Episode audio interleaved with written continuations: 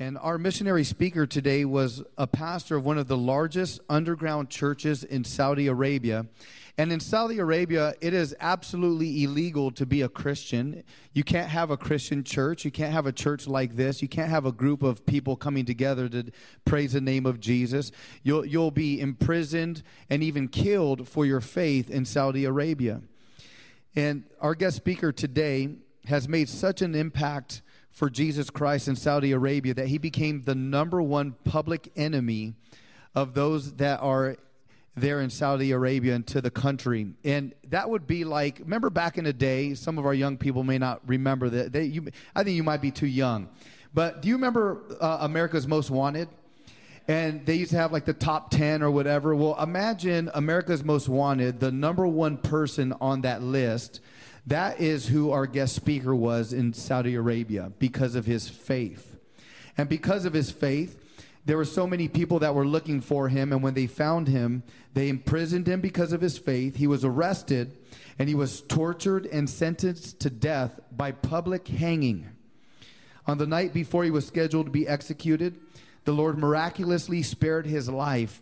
And now, not only is he experiencing freedom, uh, spiritual freedom, but now he's experiencing physical freedom from being imprisoned there in that prison cell as well. You're going to hear about that story today. He is a founding pastor of an active secret Christian church and a director of the secret Bible school in Saudi Arabia, where graduates are spreading the gospel of the good news literally all around the world. He's a founder and president of the Christians, Christians in Crisis, a global ministry that serves the, uh, serves the body of Christ with, uh, with special focus to the persecuted church. His story is going to absolutely touch you today. And his story has gone all around the world on podcasts, television programs, uh, 700 Club. He's been interviewed by every uh, famous Christian person imaginable. Books have been written about his life. Uh, there have been many stories told about the legend this missionary, the pastor. You are absolutely going to love his story and love his heart for people. I would love for you to do me a favor and give the, uh, uh, give the warmest Harvest Church welcome, the best Harvest Church welcome to Pastor Wally Magdangal.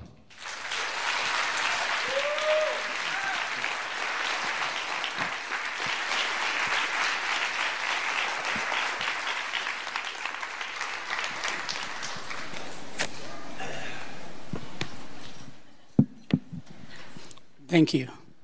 Thank you, Jesus. Thank you, Pastor. Thank you, Christina. And I, I want to thank God for this opportunity. It is the Lord who opens doors, and we are simply serving Christ. Hallelujah. Well, I want to greet you first with, uh, with the love of Christ, my Savior, my Lord, and it is because of Him that I'm here today. He's the reason for my life, for my living. He's the reason why I keep serving. He is the reason why I'm alive, and He's the reason when I'm when I go back when I go home to heaven. Amen. Uh, you know, when I, as I mentioned, go to heaven. We're living in the days now where there's so much uncertainty. It's been said by many preachers and modern day prophets that we are in the last days. Hey, if we're in the last days, that's exciting because that means there's only one thing we're waiting for the rapture. Amen? And that should excite us every day. Hallelujah. Praise God. Well, I also want to uh, I want to introduce to you my my ministry partners, and she's the number one prayer partner and supporter, and she's my critic and best advisor. She stood by me, you know, uh, through, all through all through these years since since I met her. So I'd like you to meet my wife, uh, Maddie. She's right there in the front, and. Thank you. Thank you for your warm welcome. My daughter, the only child we have, is Precious Joy, sitting right next to her with a baby, Josiah. She, she got married a couple of years back, and now they have a baby, our first grandson. I wish they could show Josiah, you just lift him up like the Lion King, you know.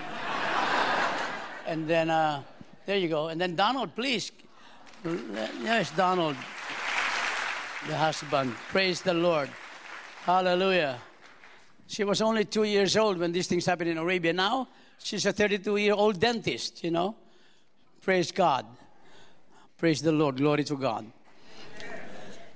Thank you, Jesus. I want to begin with uh, a wonderful scripture reading from Second Corinthians in chapter 1, beginning from verse 8 and following. We, meaning we, the persecuted Christians, those who suffer for the faith in Christ, Paul was the one who wrote this, but I identify with the Apostle Paul and many more in today's world. There are millions of Christians suffering persecution on a daily basis. And uh, let me tell you, persecution does not take vacation. So our brothers and sisters are faced with this on a daily basis. Second Corinthians chapter 1, beginning from verse 8. we do not want you to be uninformed about the hardships we suffered in the province of Asia. We were under great pressure, far beyond our ability to endure, so that we despaired even of life. In our hearts, we felt the sentence of death. But this happened that we might not rely on God, on ourselves, but on God who raises the dead. He has delivered us from such a deadly peril, and He will deliver us on Him. We have set our hope that He will continue to deliver us as you help us by your prayers. Then many will give thanks on our behalf for the gracious favor granted us in answer to the prayers of many. Lord, as I begin this uh, presentation of your story in my life, remember the persecuted church, Lord. I was once a recipient of the many prayers of your saints. And because of that, you did not only hear, but you responded. And today I'm alive because you're a God who hears and answers prayers. In Jesus' name, amen. In Philippians 1.29, the Bible, Paul says this, it's been granted to you on behalf of Christ not only to believe on him, but also to suffer for him. Not many of us want, don't want the second part. Amen. We want to believe, but suffering, uh, you know. 2 Timothy 3.12, everyone who wants to live a godly life in Christ will be persecuted. So live a mediocre life, you're fine. You won't be persecuted. Live a life that compromises the gospel, that's fine. Give a life that don't give to the offering, that's fine. You won't be persecuted. But those who want to live a godly life in Christ, according to the words of God, will be persecuted. When I got saved in the Philippines back then, I wanted nothing but to be a man that would please and honor God in my life. Not a person who lives in religion. I was raised in religion, and religion actually kept me captive. There was something missing in my life. One night I cried to God, Is that it, Lord? Is that all about you in religion? Is there any more I'm missing? Are you really God? Are you alive? And if you are, please show yourself to me and prove yourself to me. Not long after that, I get saved. I got saved with me crying out to God. I felt like I was a sinner, the worst. And I asked Him to forgive me. And I prayed that that night I said, Lord, prove yourself to me, show yourself to me if you're really God. And when I got saved, I, I said my first Christian prayer. Listen to my first Christian prayer. I repeat this prayer every year and as often as I can. I said, Lord, because you love me so much, I'm asking you now to use me any which way you want to and send me anywhere you wish. And I will serve you with all my heart, my soul, my strength, and I will serve you with great passion all the days of my life. That was my first born again prayer. You know what? That was a dangerous prayer. I was so passionate, heartfelt with tears, etc. And the Lord heard and He answered. Long story short, He opens doors. I become a servant of Christ. I ended up in Saudi Arabia. The kingdom of Saudi Arabia, the seat of the Islamic religion where their Muslim prophet Muhammad was born. They host Islam in the two holiest shrines in Mecca and in Medina. Arabia, like Pastor Gary said, they don't allow you to have a Bible. You are thrown to prison. We cannot meet in a place like this, one room with the opposite sex sitting next to each other. This is illegal in Arabia. You cannot pass out tracts downtown or talk to any Saudi about Christ. They will throw you to prison. That's how strict it was back when we were in Arabia. And so these scriptures really begin to mean more to me. And especially, you know, I thank God for John 3.16. How many of you remember John 3.16? What about the verse?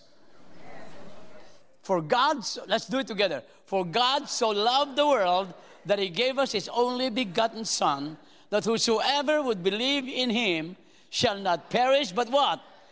Have everlasting life. Amen? Praise God. You know, I thank God for that word in the Bible. It's the heartbeat of Christ. He loves you and me. We didn't even know him, we didn't even love him. And his love was demonstrated by sending his own son. His son Christ was so obedient, he went. The father said, Go! And he went on the greatest mission trip ever. He came to a place where no one liked him. The world hated Christ. That's why they crucified him. Who, was, who were those that really screamed, Crucify him? It was not the market seller or vendor. It was not the economist or the banker or the teacher. It was the religious leaders. Religion was more important to people than God and a relationship with God. That is the problem the world has today. We are fortunate we are born again. We have access to the throne of God. There's an open heaven above you and me, and I can call on the name of Christ at any time, and He will hear and answer me. Glory to God. Hallelujah. That's was, that was part of my, amen, thank you. That was part of my salvation. There's so much more to go in the salvation experience. You know what I'm talking about. Hallelujah. I was so hungry and thirsty for the word. You know, when you get born again, you realize for the first time I became hungry and thirsty for the word. This word was my manna every day. I read the Bible from Genesis to Revelation. When it came to the gospel, I fell in love you know Matthew, Mark, Luke, John. I fell in love with the gospel of John. It was reading the gospel of John one time, one night, and I was so focused on Christ. I said, Lord, prove yourself to me. Christ, if you are the same yesterday, today, and forever, prove yourself to me while reading the Gospel of John, there was a holy presence. And that presence touched my shoulder and he spoke to me. And the Bible, the words came alive, jump out of the page. As the Father has sent me, I am sending you. John 20, 21. That was my call to go. I am sending you. No less than the way the Father sent me, I am sending you. Jesus was sent to go and tell the world that there's a good news of salvation, to tell the world that He and the Father are one, that Jesus is the gospel. Imagine me called to be like Him, to share the good news of salvation in Christ. And to top it all, in Philippians, he said, you know, he calls us saints. You know, and then he calls us his partners we are partners with Christ. Imagine when I got saved, young people, when I got saved, immediately that moment, I became a partner in the gospel of Christ. I did not put any investment, not, not even a single penny, but God placed everything in me through Christ. The biggest investor is God. He invested His Son to me and in me and I'm just a partner. Oh, that's why I'm like this, passionate, because I am his partner. Hey, partner, you're my partner. We are partners. Christine, you're my partner. Gary, you're my partner. You and I are partners. Oh, there's nothing more or less we're all on equal footing with the cross of Christ. Salvation comes to whosoever. Hallelujah. Oh, I can just go with that and forget the testimony. Hallelujah. This word, prayers, the dangerous first time prayer, sent me to Saudi Arabia. Wow. A land that's not flowing with milk and honey. A land under darkness, oppression of Islam for 1400 years plus. The people have been blinded, and the blind leading the blind. Religion has been so strictly imposed, they're required to pray five times every day facing the city of Mecca.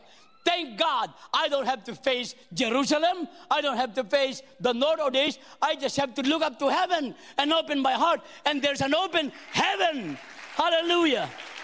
There's an open heaven anywhere you are, any time of the day or night. Hallelujah. But Arabia is a place of darkness, of oppression, of strict religious rules and rituals five times a day. Once a year, 30 days a month during the month of Ramadan, they have to fast. It is in that month that the Saudis gain more weight because they turn the hours around only. They fast from sunrise to sunset, but they feed themselves like they feast on all kinds of food from sunset to sunrise. That's why during the time of the year, the, the grocery stores run empty with food supplies. They all fish and eat. And after the last day, you weigh, weigh them, they, you see them, they really. That's happening until now. It's not the way of God. Hallelujah. And so, life in Arabia was not easy. It was so much fun. Because to start a house church was not easy. The first meeting, there were only three of us. I was so disappointed. I'm like, Lord, you sent me here to start a congregation, and there's only three of us. And the Lord said, just continue. And so I opened the Bible, and you, you know, the Lord is really good. I opened the Bible, and I look at the first, I did like this, and it came to Matthew 18 20, and I have to preach on that. Where two or three come together in my name, I am there in the midst of them. Church.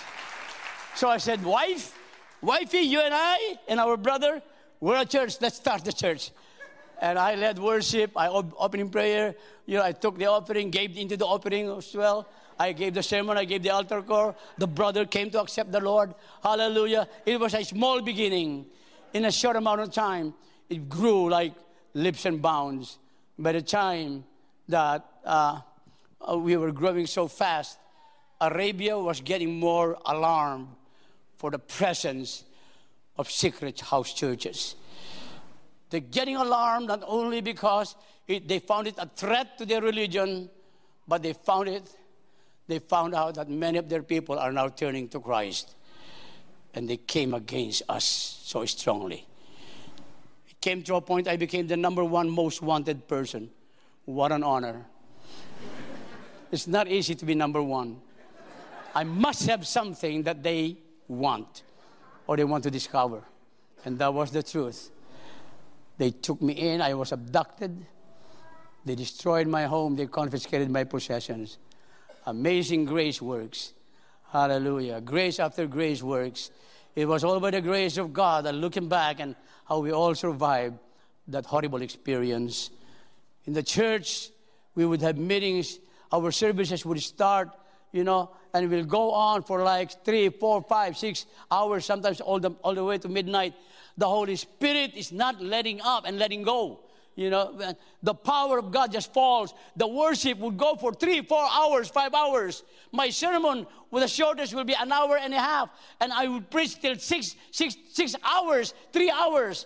And people are falling under the power of the presence of the mighty Holy Spirit. The sick are getting healed. People bring their sick to church. Some early on, some brothers said, Pastor Wally, my daughter and my wife are not feeling well. We're not gonna come to church. It's a phone call. There were no cell phones. I told him, brother, this is the perfect time to bring them to church. And they came, and the testimony is the moment they walked in, we were worshiping immediately, instantaneously, the wife and the daughter were healed. A man brought a blind man. The man's eyes was restored. His sight was restored. There were cripples that came, they were made whole by the power of God. We were just worshiping, but we were worshiping Jesus. We were not caught up with the signs, wonders, and miracles because they're already in the Bible. So it's a natural effect, after effect of a new birth experience. We go out to the villages, to the Bedouins. We have a brother who laid hands on the sick People were crying. The Arab women are noisy when there's death. And all of a sudden, the wailing started to come to turn out to be rejoicing. They were going, because the dead man was raised back to life. Glory to God. We've been to many hospitals. We go lay hands on the sick. They rise up, they walk away. Glory to God. Hallelujah. So we see that Christ is the same yesterday, today, and forever. And the church was growing leaps and bounds. We had to move from one apartment to another. Eventually, I prayed for a big house. God bless us with a big mansion like house. The, the bedrooms are humongous.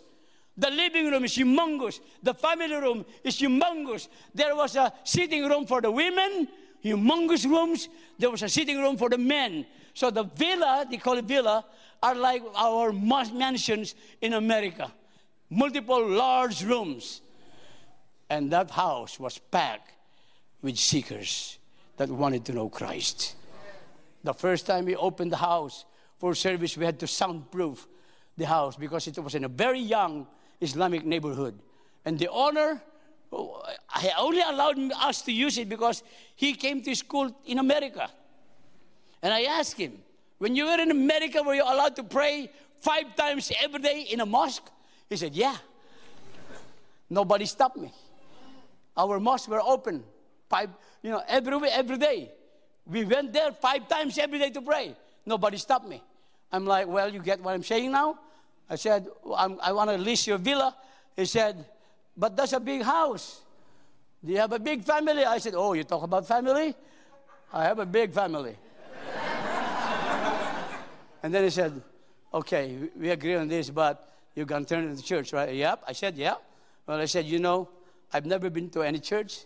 I don't know how you guys do it, but will you please be careful not to awake the neighborhood, not to disturb the parking lot in the neighborhood? It's a new residential area. It's my brand new uh, villa which I built for my house, uh, for my wife. But my wife doesn't want to live. He, she's used to living in the desert with the Bedouins. So we're going to move to a, a Bedouin tribal village. So that house is for rent. So we acquired it. And he said this because we don't want to disturb the neighborhood. What I did was we commissioned the architects and, engineers in the congregation and we asked them to soundproof the entire house.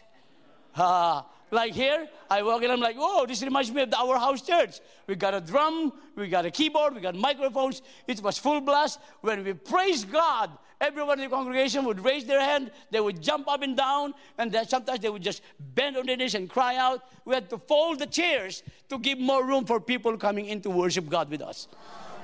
That was a good problem. Hallelujah.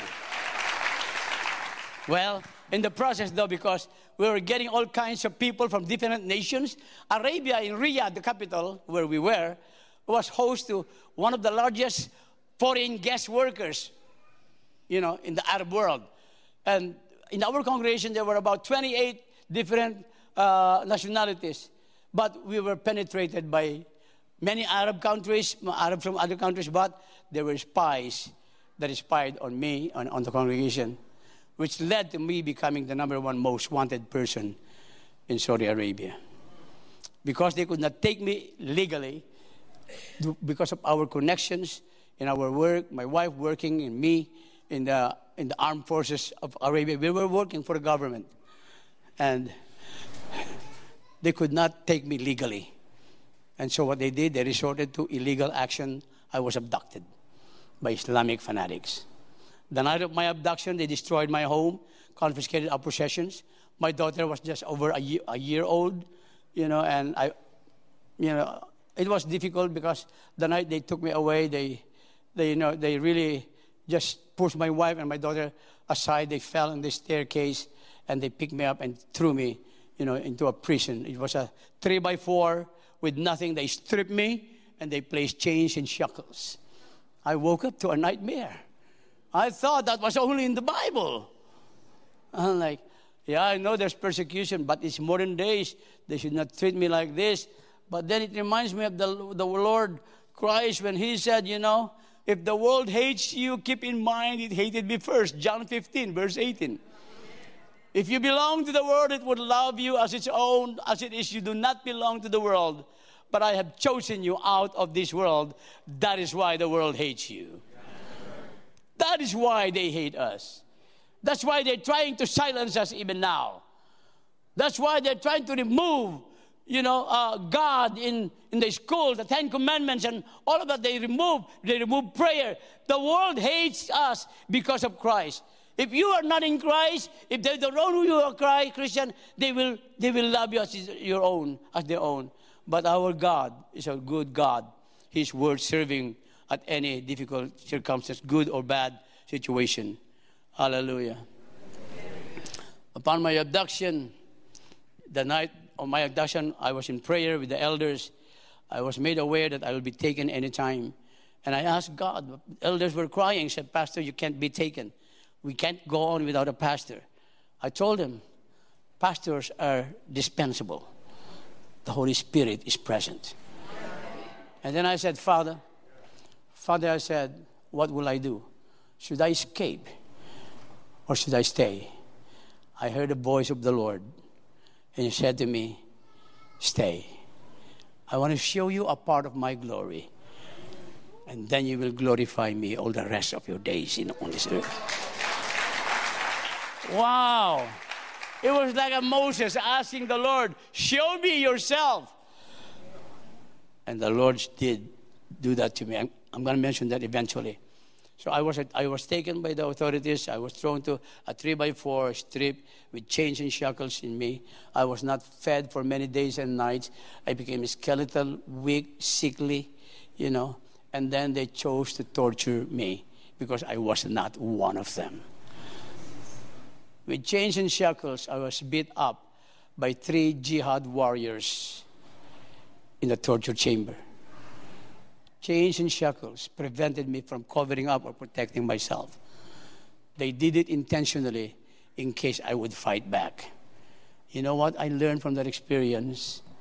The Word of God says we are led like sheep to be slaughtered. Christ never complained when he was crucified.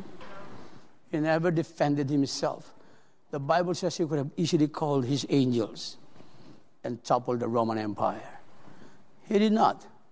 He did not come to have an empire. He already is the King of Kings. He came to bring down the presence of God to people like you and me.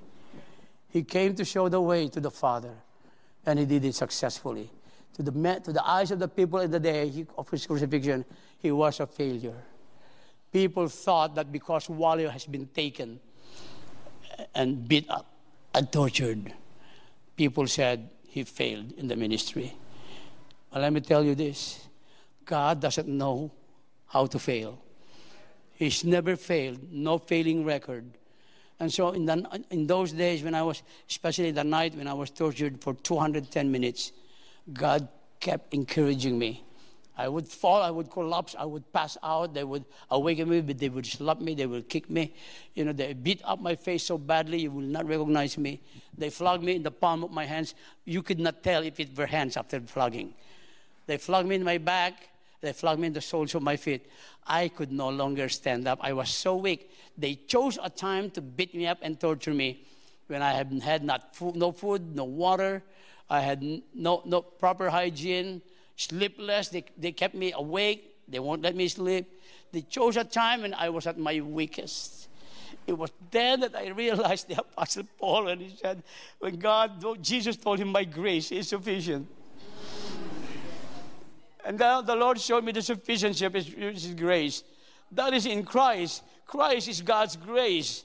Hallelujah. If you have Christ, in Christ, you got it made. He's, in Christ, He's got you covered. In Christ, you can do all things. In Christ, you no, no weapon formed against you shall prosper. In Christ, you can ask anything and He will do it in Christ. The torturers thought I was losing the battle.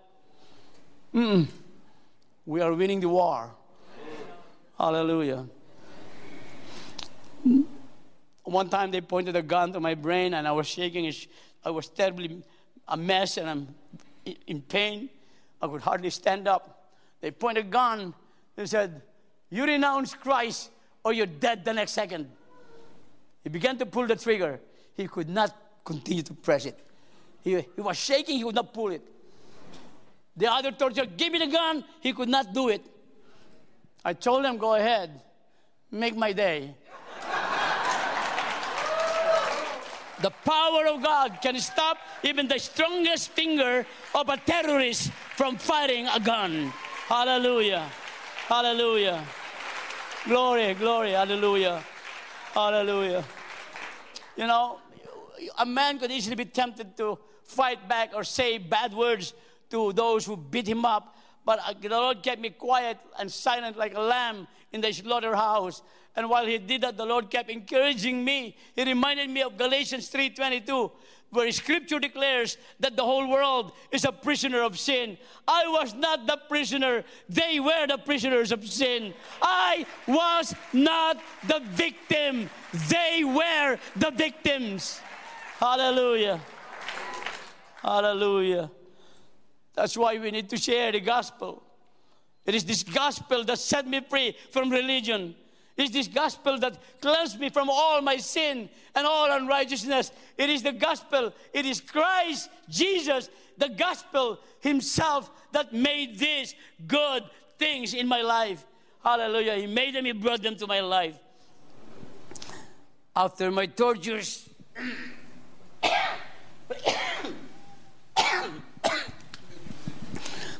excuse me when I cough, is because of a double pneumonia surgery. I had two lung surgeries, and the scar tissues caused me to cough. But I'm not sick. My Jesus is a healer. Hallelujah. And so when I cough, excuse me, let it fly. like I do, you know. I'm not, I'm coughing, I'm pastor, I cannot preach, I'm coughing. No, no cough will stop me. No COVID can stop me. No surgery can stop me. Hallelujah. Hallelujah. Thank you, Jesus. Hallelujah. I have loved you with an everlasting love. Oh, these are the words I keep hearing from the Lord while I was being tortured. God is good all the time. Hallelujah. After the tortures, they brought me back to my cell and they thought I was going to be dead the next day. They told the guard, This man is so, look at him, he's beat up. He won't make it to the next morning. By the time they let me go, it was past midnight. And I'm led back to the cell.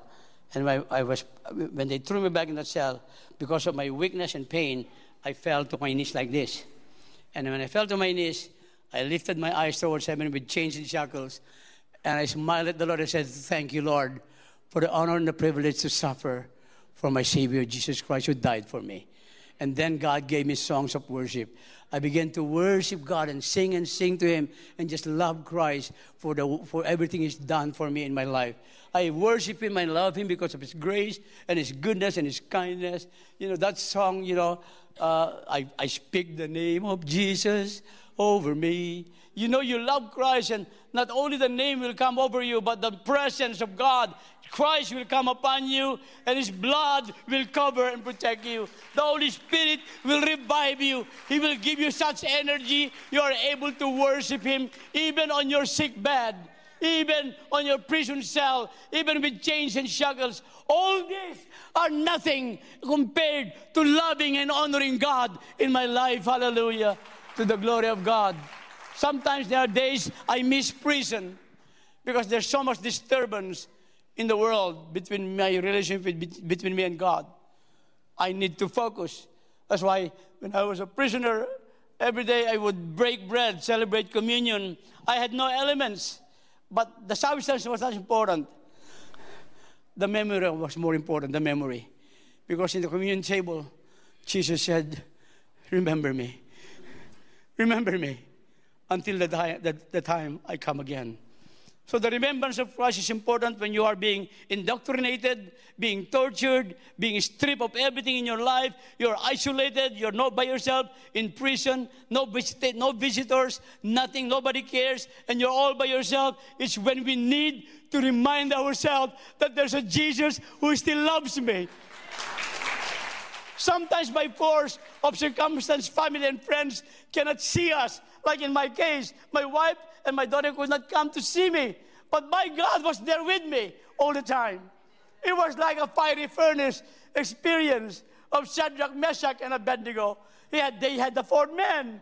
I did not have, I, I did not have the fourth man. I was the fourth man. I, the Father, the Son, and the Holy Spirit, and I was the fourth man.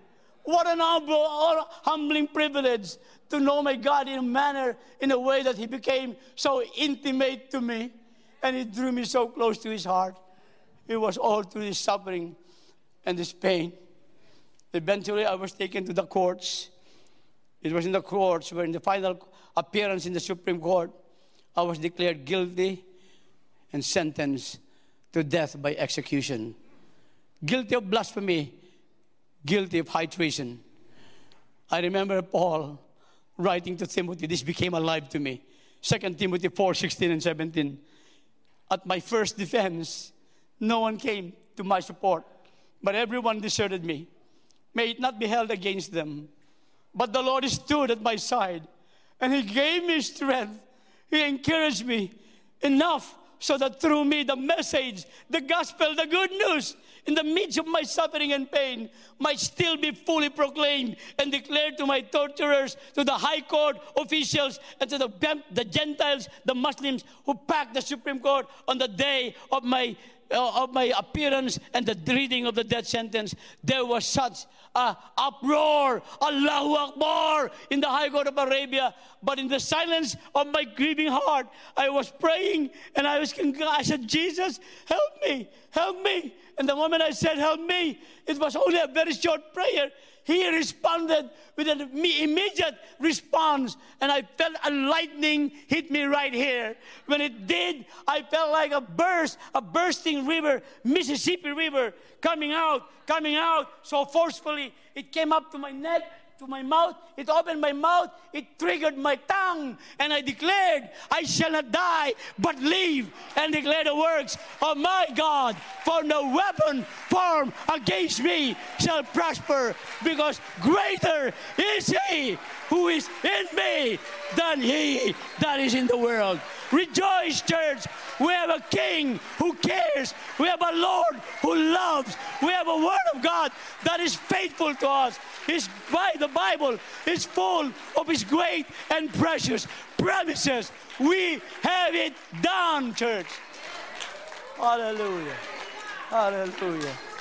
How can you not be passionate for a Christ who is passionate enough to go on the cross for you and for me? He didn't go to the cross because you and I were good. He went to the cross because you and I were sinners. Yes. And we think I can be good if I go to church. I can be good if I come to the go to this religion. No. Jesus said no one is good but my father. My father and I are one.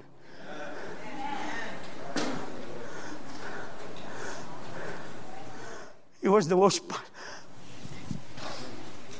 most passionate person hanging on the cross. He said, Forgive them. Forgive them. On the cross, he felt forsaken for the first time. Why have you forsaken me? It was not because of him, because of the sin, your sin and mine. And God would not allow that to take place for a long time. In three days, He would raise back Christ to prove that He's the resurrection, the firstborn from the dead. And you and I are a type of a firstborn. Hallelujah. So the high court appearance was good. Because our God is a good God.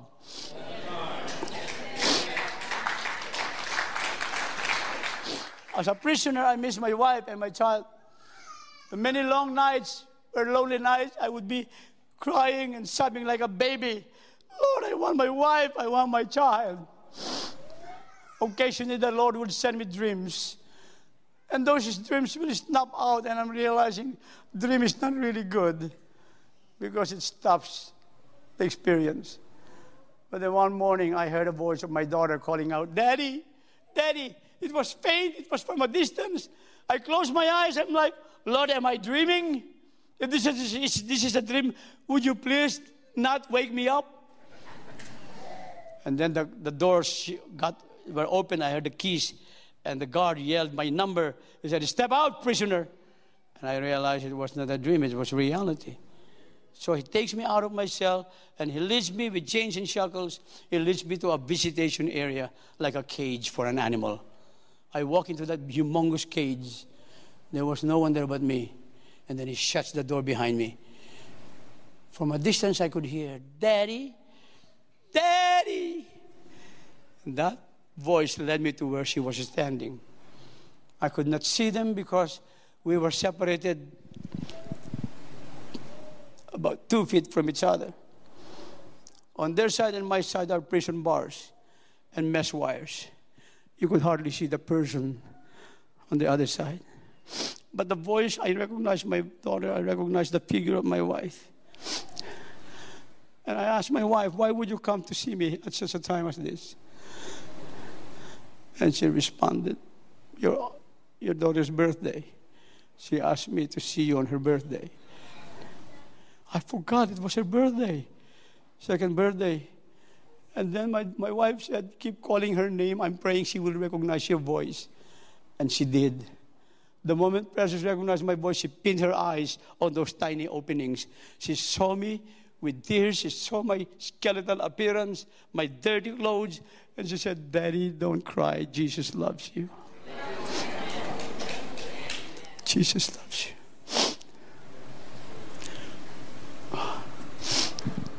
Glory.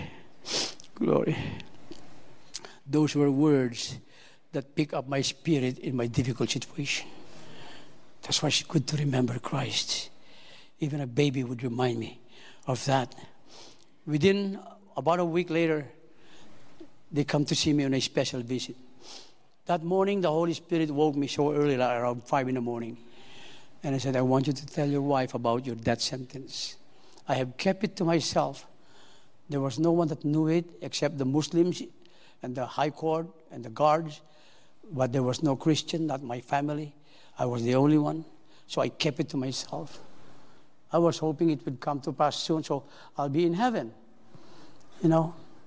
But you know what? When there are people praying for you and they still want you, you can't beat that.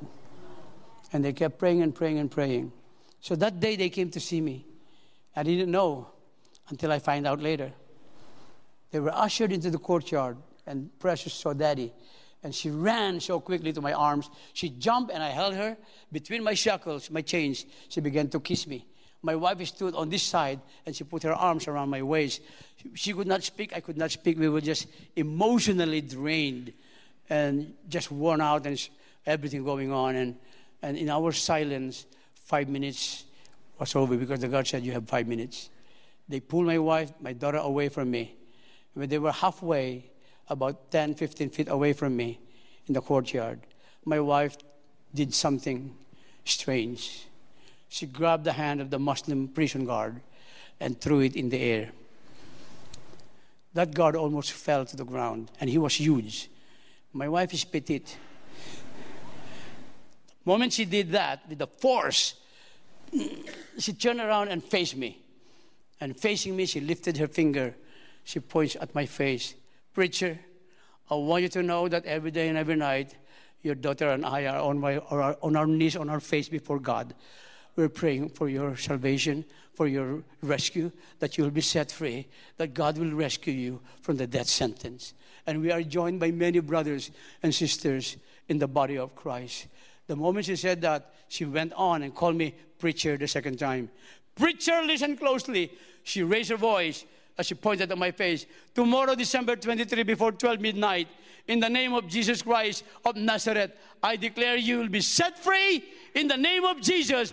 Bye bye. She turns around and does a moonwalk away from me, you know. Hallelujah. Glory, glory to God.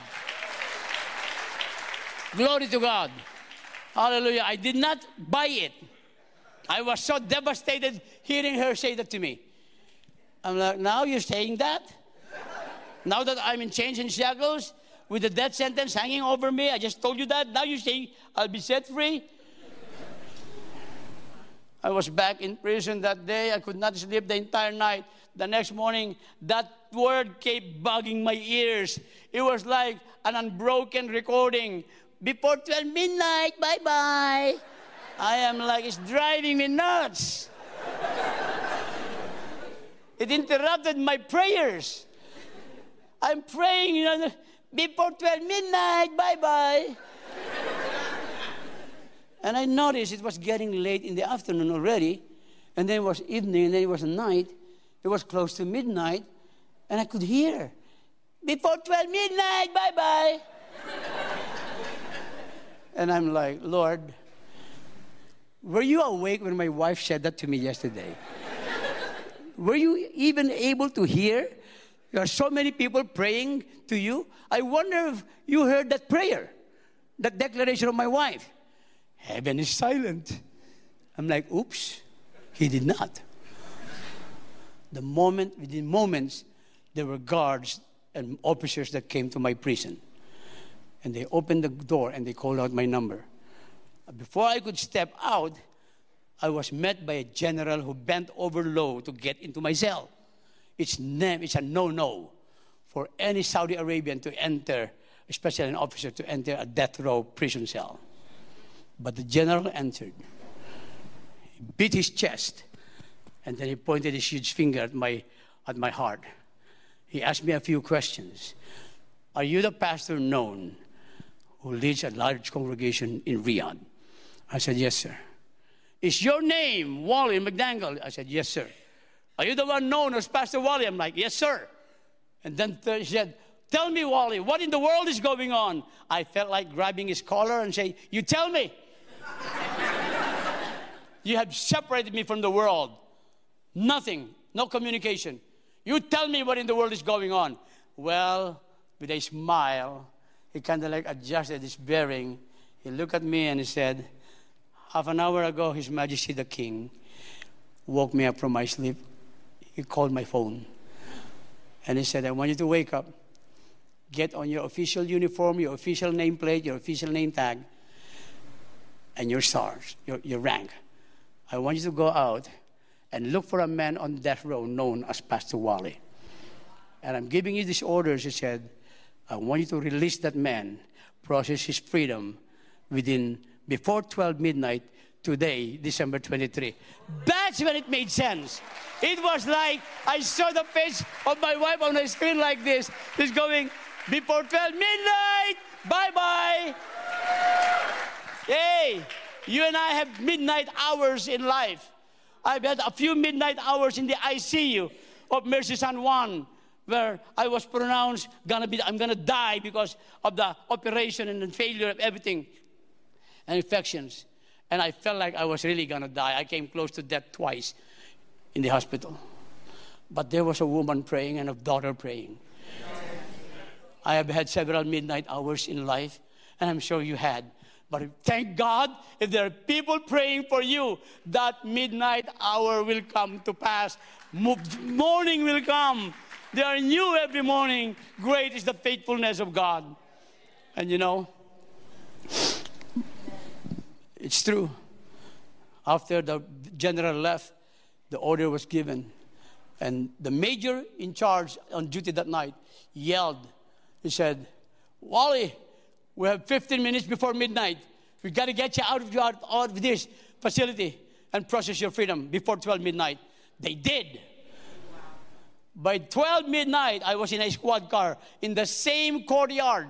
They pulled in a, cor- a squad car, park it right where my wife stood the day before. Park it right there. And they opened the door and they had to pick me up literally because I was walking so slowly. And they showed me into the car. They yelled at the lieutenant behind the wheels, Take off! It's almost 12 midnight!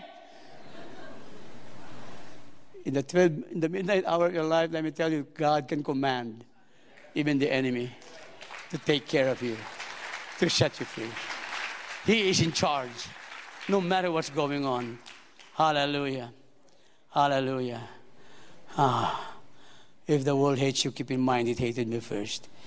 We should not allow any, any, any amount of hatred to stop us from reaching the lost. In the Great Commission, Jesus said, Go and make disciples. The only word I understand in that verse is the word go. And that's what I do. That's what I've done. And I'll keep doing. I'll keep going. Even when I cough, I won't quit preaching. That was a momentary, you know, commercial, commercial break. but it won't stop me. It should not stop you. No circumstance should not stop you and me. We are carriers of the cross and of the gospel message. We're the temple of the Holy Spirit. I'm a partner of Christ, and you are my partners too. We are partners together in Christ. I'll call you my partner brother, my partner sister. We are partners. I want to close. I want to land the plane right now. Let's approach that, the landing. Hallelujah. The Bible says Jesus gave himself for our sins. Galatians 1, verse 4. To rescue us from the present evil age. Aren't we in that age now? But there's a rescue. Jesus said, I'm here to rescue you from the present evil age. According to the will of God, the will of God. His will is that no one should perish, but that all will come to repentance. There's a rescue. Many preachers are talking about the last days. Today they said you look around and all the indicators of the end of time is all around us. Just read the letter of Paul to Timothy. In the last days, it describes the last days, and we are being described. Good news. If indeed we are in the last days and everything is happening, there's only one thing that needs to take place the rapture. Am I ready? Are you ready? Lord, come now, Lord, even now. But if you're not ready, I want to give you an opportunity today. When my wife said, and the general said, You are set free, it took 24 hours to process my release papers and my passport. By the time they did, on Christmas Eve, they took me to the airport and placed me on a plane that flew from Riyadh, Saudi Arabia to Manila, my original homeland. The plane lands in Manila on December 25, 11:30 in the morning. By 12 o'clock noon, I was outside the terminal building and was met by my mother and my brother and my sister. Together we hugged each other. And my mom said this to me. When your wife told me that you've been sentenced to die on, and I, I learned that it's going to be December 25. She said, I prayed to the Father to God, Lord, if you will give me a birthday present, I want my birthday to be my own son, Wally. I want him alive, not dead, not in a casket. I want him in my arms without those chains and shackles. I want him in the Philippines, not in Arabia. I want him right here. She said those words to me as we were hugging for the first time within minutes of my arrival in Manila. In the parking lot, we hugged and we cried together. And I smiled at my mom. I said, Thanks for your prayers. Thanks for the prayers of my family, my wife, my daughter, and everyone else. Thank you for Jesus, who's the reason for all of this. And then I said, Mom, Merry Christmas. It was December 25. And I kissed her and I said, Happy birthday. It's also her birthday.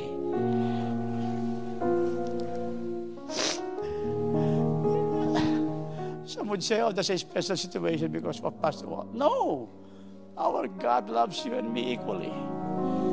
And if you're here today, you're not sure you're saved. Or maybe your heart is now really kind of like calling you home. You feel like you've not been home.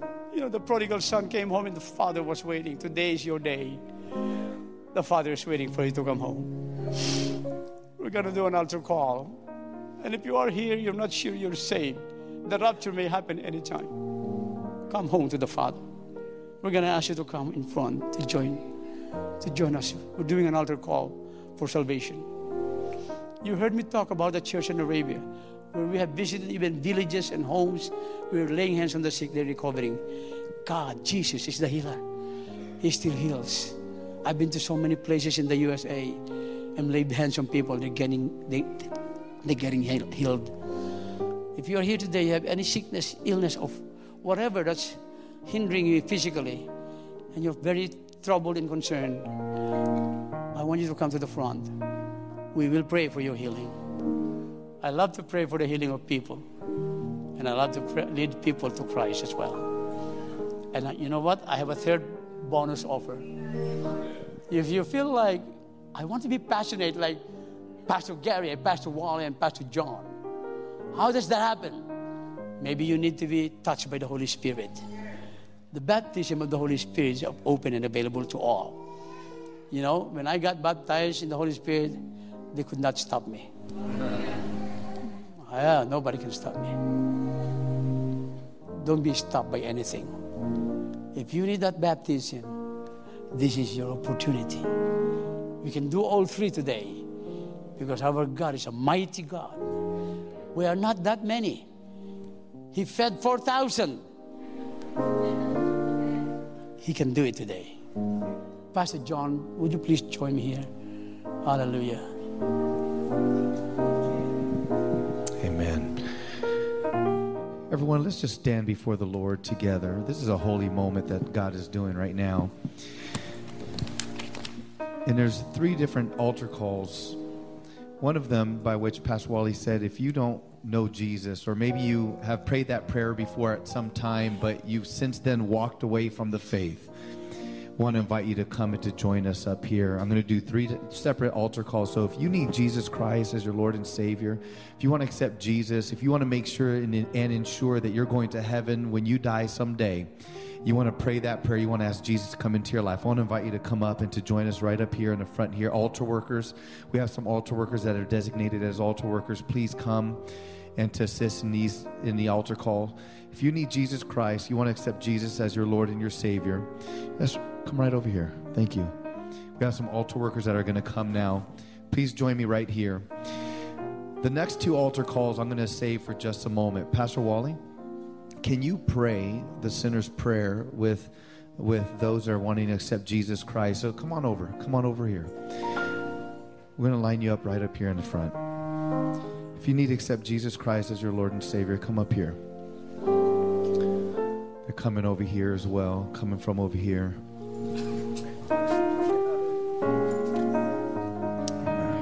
Amen. Amen. Look what God is doing, everyone. Amen.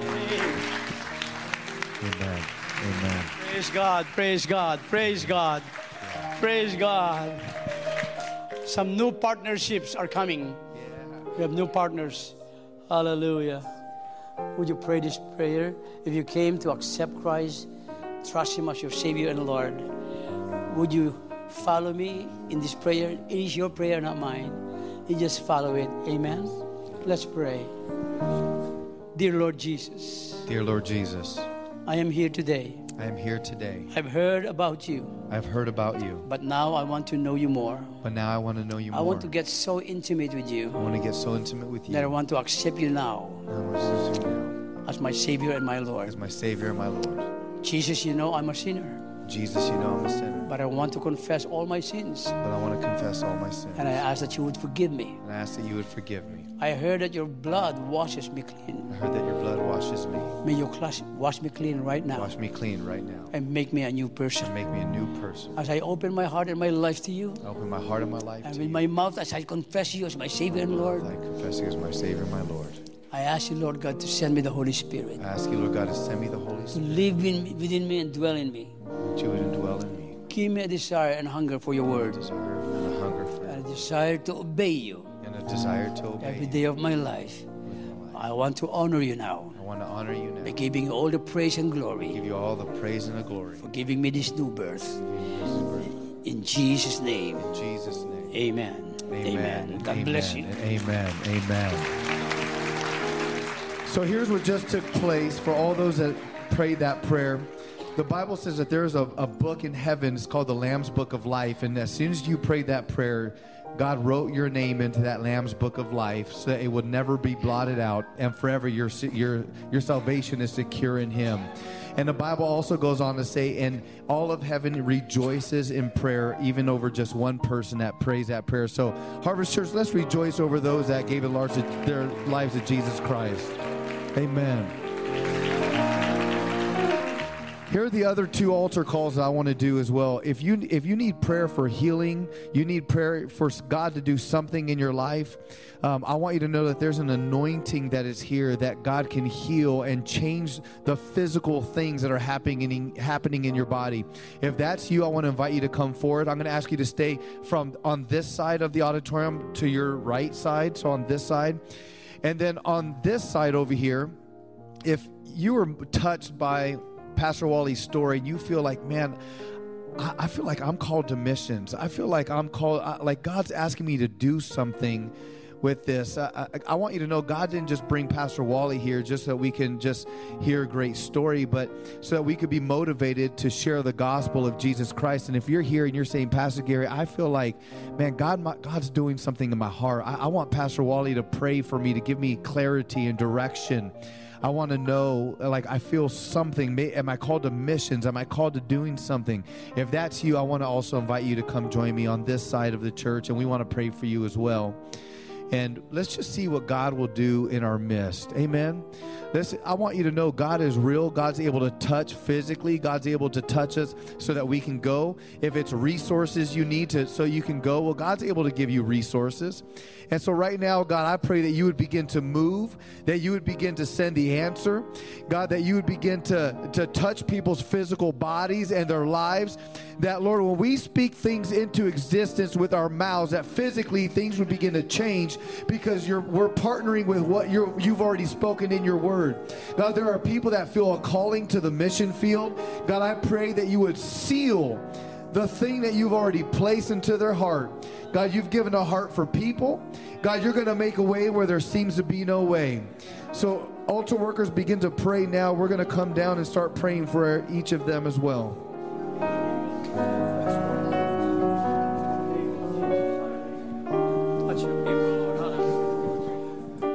God, as your people have come, taking that step of faith, I ask that you see and you look at each one's heart. There is a heart right now that's desperately crying out to you Lord, use me. Lord, send me. I want you, God, to empower me and enable me with your spirit. Somebody here right now is praying that I want to serve you, Lord. I don't know how, but I'm willing, I'm open, I'm available. Do it, Lord. Lead me and guide me. I want to I want to serve you. I want you to use me mightily. Send me, Lord. Send me, Lord. Some of you may the Lord may be speaking about giving something to the work of God and feel free to obey the Lord. Hallelujah. I want to pray for the sick, for those that have a lingering illness. You know, uh, the Lord God is our healer. The Bible says He's the great physician. And he's, Jesus said, You can ask anything of the Father, and He will give it to you in my name, He said. And we all believe in the name of Christ. We believe in the Jesus of the Bible. And so today I pray, Lord, for each one of these that came, oh God, for your healing. There's a healing needed, oh God. Sickness, illness, and disease. You are now commanded to go and take off. Right. To break away and leave. That's right. That's right. In the great and mighty name of Jesus. That's right. I command you to set God's people free. Yes. Yes. In Jesus' mighty yes. name. Yes. And now, Lord, I pray for your touch, the healing power of your touch. Yeah. Let that oil, that anointing flow, Lord.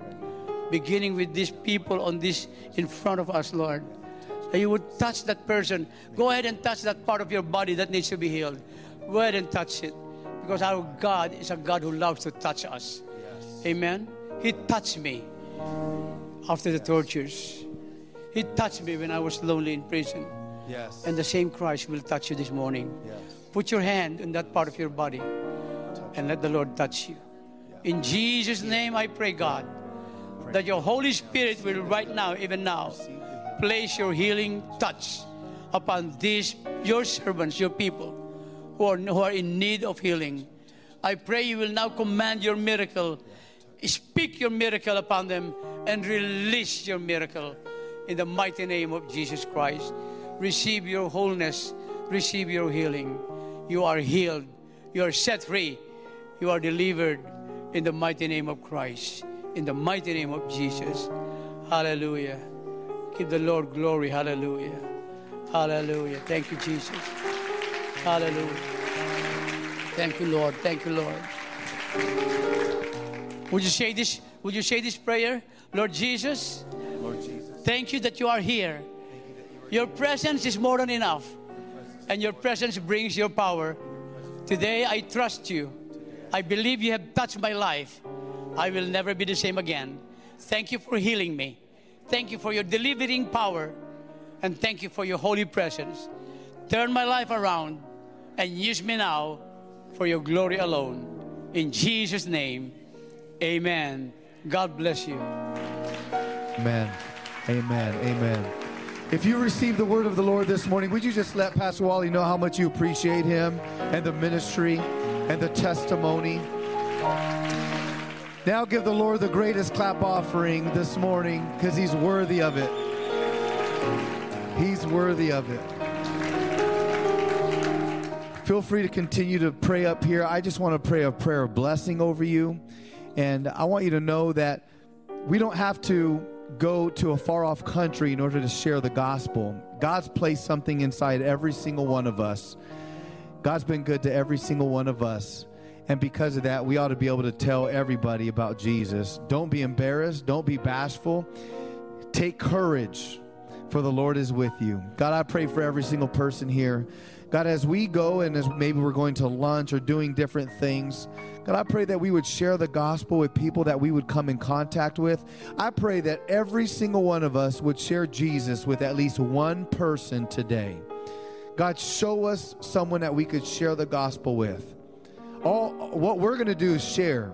Bringing them to Christ is your thing, Lord. You're the one that'll move upon them to accept you. So, Lord, we're going to share today. We're not going to uh, be bashful about it or embarrassed about it, but we're going to take our rightful place as heirs of the throne. God, we are yours, and God, we are your people.